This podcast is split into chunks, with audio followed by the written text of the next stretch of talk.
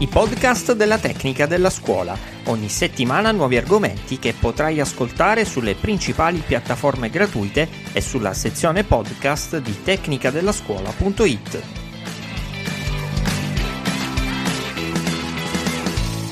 Azione chiave 2 per le scuole e quindi i partenariati.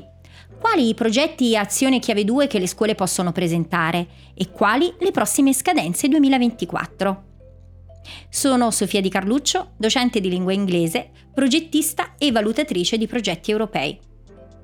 Continuando l'approfondimento sui partenariati, oggi vi parlerò del partenariato di cooperazione, cioè il KA 220, la cui scadenza è fissata per il 5 marzo 2024 alle ore 12. Quali sono le caratteristiche del partenariato? Ebbene, la composizione del partenariato è la seguente, cioè può partecipare a questa tipologia di candidatura una qualsiasi tipologia di organizzazione attiva nel settore scuola esistente da almeno due anni.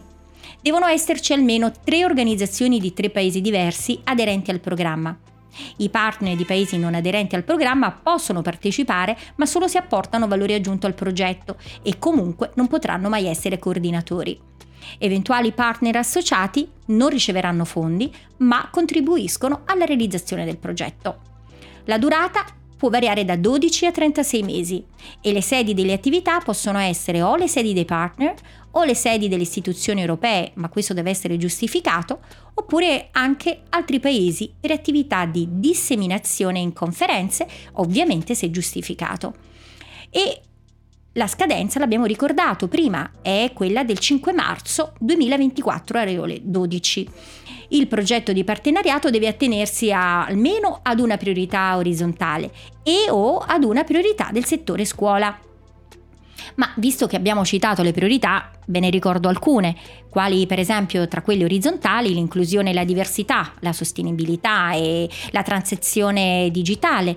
Tra quelle del settore scuola invece solo per fare qualche esempio ricordiamo il contrastare lo svantaggio dell'apprendimento, contrastare l'abbandono scolastico, sostenere gli insegnanti, i dirigenti e le altre professioni dell'insegnamento.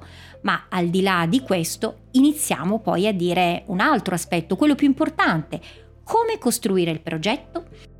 Si parte dall'analisi dei bisogni e degli obiettivi, si definiscono i risultati di progetto e di apprendimento, per passare poi alla preparazione, cioè alla pianificazione delle attività, allo sviluppo del programma di lavoro, all'individuazione del gruppo target delle attività e alle implementazioni delle attività, sino a giungere al follow up, cioè alla valutazione delle attività e del loro impatto e alla condivisione e uso dei risultati di progetto.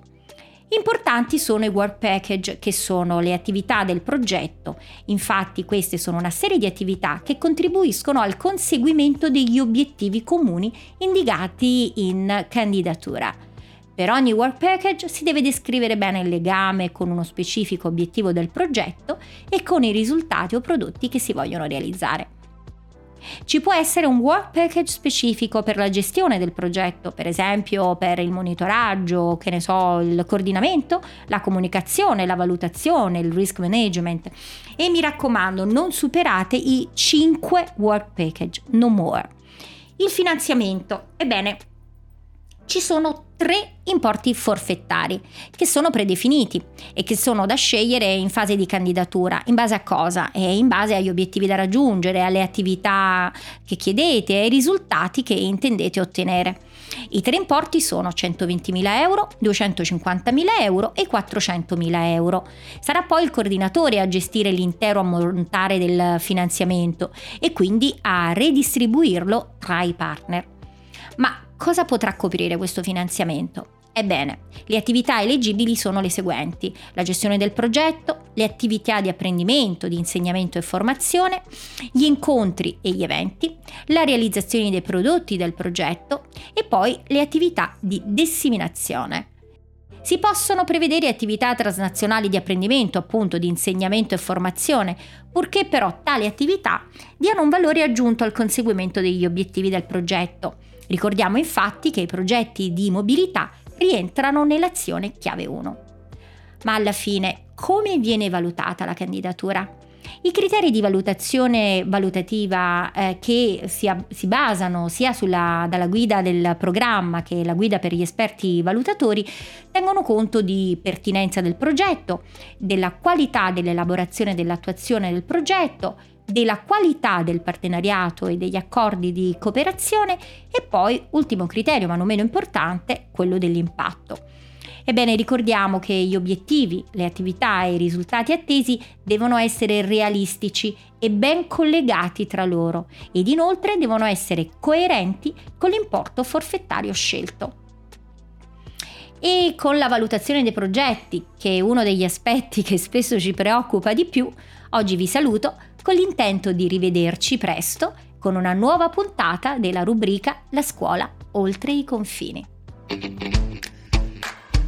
I podcast della tecnica della scuola. Ogni settimana nuovi argomenti che potrai ascoltare sulle principali piattaforme gratuite e sulla sezione podcast di tecnicadellascuola.it.